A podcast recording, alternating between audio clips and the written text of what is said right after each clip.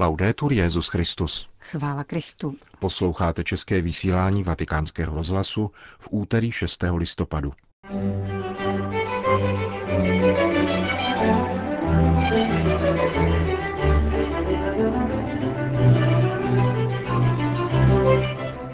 Dejme si pozor, abychom neodmítli pozvání do Božího království, kázal papež František při raním v kapli domu svaté Marty. Petrův nástupce vyhlásil lasaliánský jubilejní rok. Svatý stolec zveřejnil téma poselství k příštímu světovému dní míru. Zní Dobrá politika slouží míru. To jsou hlavní témata našeho dnešního pořadu, kterým provázejí Milan Glázer a Johana Bronková.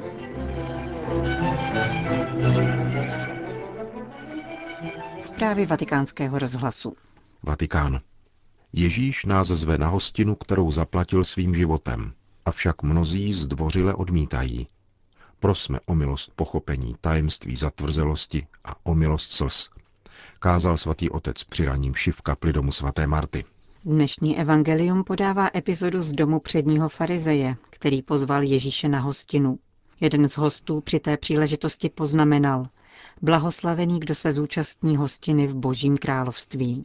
Ježíš na to reagoval podobenstvím o člověku, který vystrojil velikou hostinu, na níž pozval mnoho hostů. Když nadešel čas, poslal svého služebníka, aby vyřídil pozvaným, ať přijdou, že hostina je připravena. Pozvaní se však začali vymlouvat, že jsou zaneprázdněni. Jeden, že právě dělá důležitý obchod, druhý, že má moc práce a třetí, že nemůže, protože se oženil. Omlouvají se, komentoval papež. Omlouva je však zdvořilé odmítnutí. Když se to dozvěděl pán, poslal služebníka, aby přivedl na hostinu žebráky a mrzáky. Ti přišli, ale ještě zbyla prázdná místa. Dnešní evangelium, poznamenal papež, končí odmítnutím, které vychází z Ježíšových úst. Kdo Ježíše odmítne, dostane druhou, možná i třetí, čtvrtou či pátou možnost, ale nakonec odmítá Ježíš. Toto odmítnutí má přivést k zamyšlení nás, které Ježíš volá. Zve nás na slavnost, abychom mu byli blízko a změnili svůj život. Pomysleme, že hledá svoje důvěrné přátele a oni odmítají. Potom hledá nemocné a přijdou. Někdo možná také odmítne. Kolikrát jen slyšíme Ježíšovo volání, abychom se vydali za ním, prokázáním skutku lásky, modlitbou či setkáním, ale my říkáme, promiň, pane, ale jsem zaneprázdněn, nemám čas. A nebo, ano, zítra však nemohu. A Ježíš zůstává tam. Kolikrát my se vymlouváme, když nás Ježíš pozve na setkání a rozmluvu, pokračoval papež otázkou. Také my Ježíšovo pozvání odmítáme. Každý z nás, ať se zamyslí, kolikrát jsem ve svém životě pocítil vnuknutí Ducha Svatého k nějakému skutku lásky, k setkání s Ježíšem v tomto skutku, k modlitbě, ke změně života v něčem, co nedělám dobře. A vždycky jsem našel nějaký důvod, jak se vymluvit a odmítnout. Do Božího království vstoupí ten, kdo neodmítne Ježíše, nebo ten, kdo nebude odmítnut Ježíšem, řekl dále papež a odpověděl potom na námitku, podle níž je přece Ježíš dobrý a nakonec nikoho neodmítne.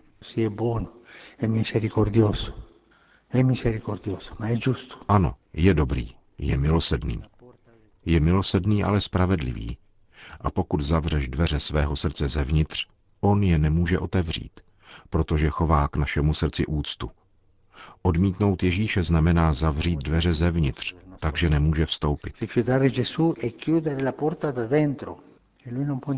Pak je tu další věc, pokračoval papež, a tím je účet za hostinu.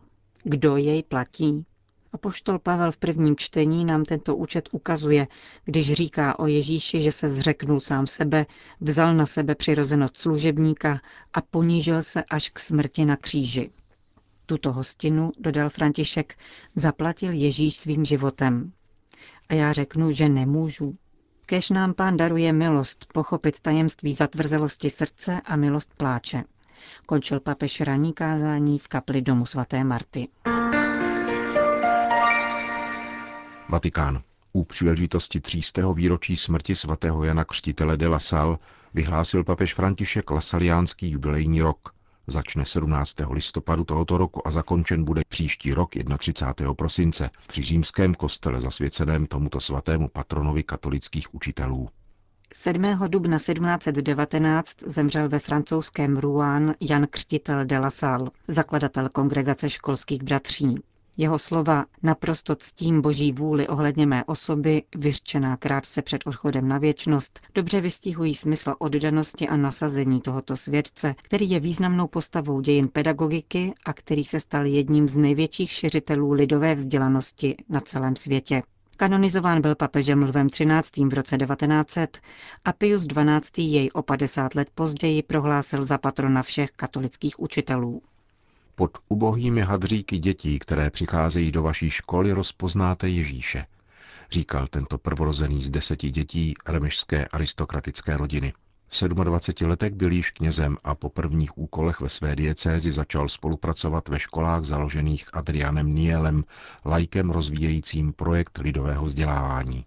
Je vaše víra tak silná, aby dokázala pohnout srdcem vašich žáků a vzbudit v nich křesťanského ducha? To je největší zázrak, který můžete udělat a jediný, který po vás Bůh žádá, protože to je pravý cíl vaší služby, říkal svatý Jan Křtitel de la Salle. V rámci své inovativní metody se rozhodl vystřídat latinu francouzštinou. Zároveň se snažil o formaci dalších učitelů, až nakonec v roce 1680 založil komunitu školských bratří. Spolu s nimi začal zakládat školy, v roce 1688 byl povolán do Paříže, kde během jediného roku získal více než tisíc žáků.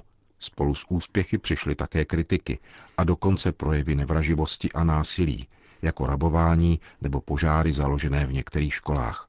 Rozhodl se proto přenést celou komunitu do vesničky San Yon Uruan, kde zůstal až do své smrti. Žáci, které budete učit, jsou chudí. Milujte je s jemností, po vzoru našeho pána. Právě za nimi vás Bůh posílá a právě jim tedy musíte hlásat pravdu Evangelia, zdůrazňoval svatý Jan Křtitel de la Salle svým spolubratřím. Hovoří mluvčí kongregace školských bratří, bratr Donato Petti. San Giovanni Battista de la Salle ha introdotto nell'apprendimento il metodo simultaneo. Svatý Jan Křtitel de la Salle zavedl do výuky simultánní metodu. Rozdělil žáky do tříd podle věku a nahradil tak metodu individuální.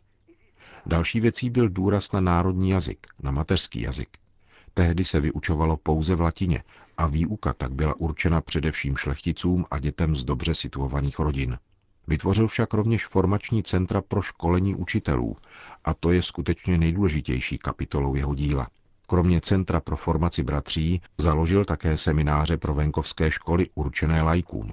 Před třemi sty lety tu tedy byl někdo, kdo založil formační centrum pro lajky, kteří se chtěli podílet na výchově a vzdělání mládeže podle křesťanské vize. Dnes, kdy v církvi dochází rovněž kvůli krizi povolání k tak říkajíc triumfálnímu příchodu lajků v církvi na všech úrovních, lze říci, že svatý Jan Křtitel de la Salle předvídal závěry druhého vatikánského koncilu, tedy zhodnocení práce lajků ve škole, výuce a v oblasti výchovy a vzdělání. Jako první pořádal také večerní školy pro dospělé, kteří museli pracovat. Pečoval rovněž o vzdělávání mladých vězňů. Počítal tedy s širokou nabídkou vzdělávacích programů určených všem skupinám. Ha prospettato una varietà di offerte formative a tutto campo. Svatý Jan Křtitel de la Salle mluvil o učitelství jako o skutečném povolání. Učitel má být podle něj služebníkem vzdělání, zdůrazňoval služebný charakter této profese, dodává bratr Donato Petty. Podle statistik z loňského roku má kongregace školských bratří 3695 bratrů, téměř 90 tisíc učitelů, vychovatelů a laických spolupracovníků a provozuje 1083 výchovných institucí, z toho 70 univerzit v 79 zemích, které navštěvuje 1 400 tisíc žáků, studentů i dospělých. Vatikán. Dobrá politika slouží míru. Pod tímto titulem se ponese 52. světový den míru, který připadá na první lednový den. Svatý stolec dnes zveřejnil téma poselství, které připomíná politickou odpovědnost každého jednotlivého občana a zejména pak zvolených zástupců, kteří mají vládnout komunitě a chránit ji. Jejich poslání spočívá v obraně práva a podněcování dialogu mezi různými společenskými složkami, generacemi a kulturami. Bez míru neexistuje vzájemná důvěra a základní podmínkou k důvěře je respektování daného slova. Čteme dále ve vatikánském komentáři, který předznamenává lednové poselství. Vatikán. Papež František v krátkém videoposelství doprovází evangelizační úmysl a poštolátu modlitby na měsíc listopad. Svatý otec v něm tentokrát vybízí k modlitbě za mír. Všichni chceme mír a více než kdokoliv jiný po něm touží ten, kdo trpí tím, že se ho nedostává. Můžeme říkat nádherná slova, avšak pokud v našem srdci není mír, nebude ani ve světě. S nulovým násilím a stoprocentní vlídností budujeme evangelní mír, který nikoho nevylučuje. Modleme se společně, aby jazyk srdce a dialogu vždy převládl nad jazykem zbraní. Itálie. Televizní kanál italské biskupské konference dnes večer odvysílá další z papežových úvah k modlitbě Zdrávas Maria. Svatý otec v rozhovoru s moderátorem televizního pořadu a vězeňským kaplanem otcem Markem Pocou mluví o dětech, které jsou vždy požehnáním a zmiňuje se také o mladé římance Kjáře Korbelové, která odmítla protinádorovou léčbu, aby neohrozila život svého dítěte. Dítě je vždy požehnáním, poznamenává papež ve čtvrtém dílu komentované mariánské modlitby, která Ježíše nazývá požehnaným plodem Marína života. Zároveň se ovšem pro matku může stát křížem, podotýká s poukazem na mladou římskou ženu, která dala přednost životu nenarozeného dítěte před svým vlastním zdravím a zemřela v 28 letech. Diecézní fáze beatifikačního procesu Kiary Korbelové Petriliové začala letos v září v Lateránské bazilice.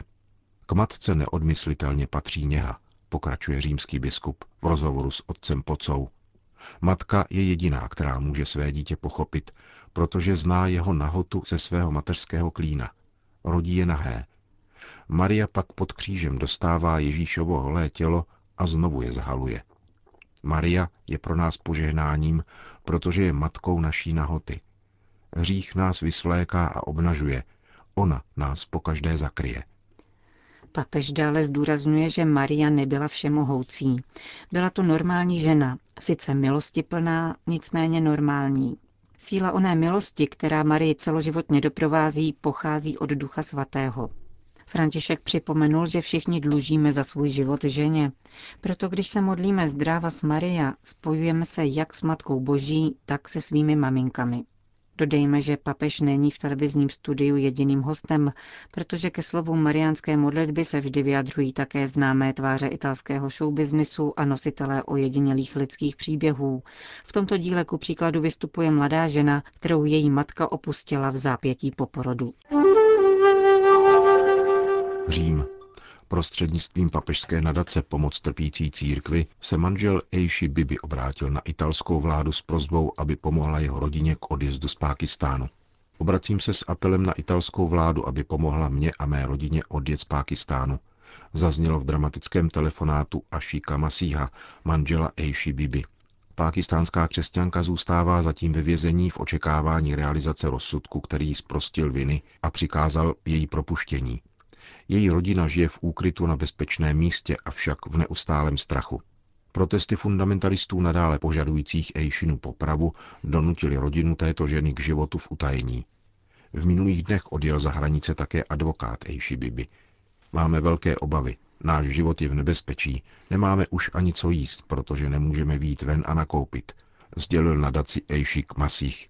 Manžel Eishi Bibi proto žádá italskou vládu o azyl a především o pomoc k opuštění země.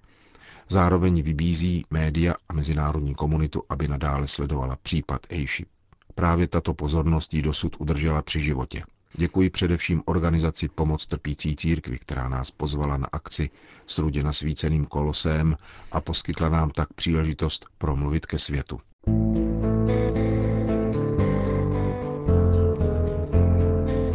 Končíme české vysílání vatikánského rozhlasu. Chvála Kristu. Laudetur Jezus Christus.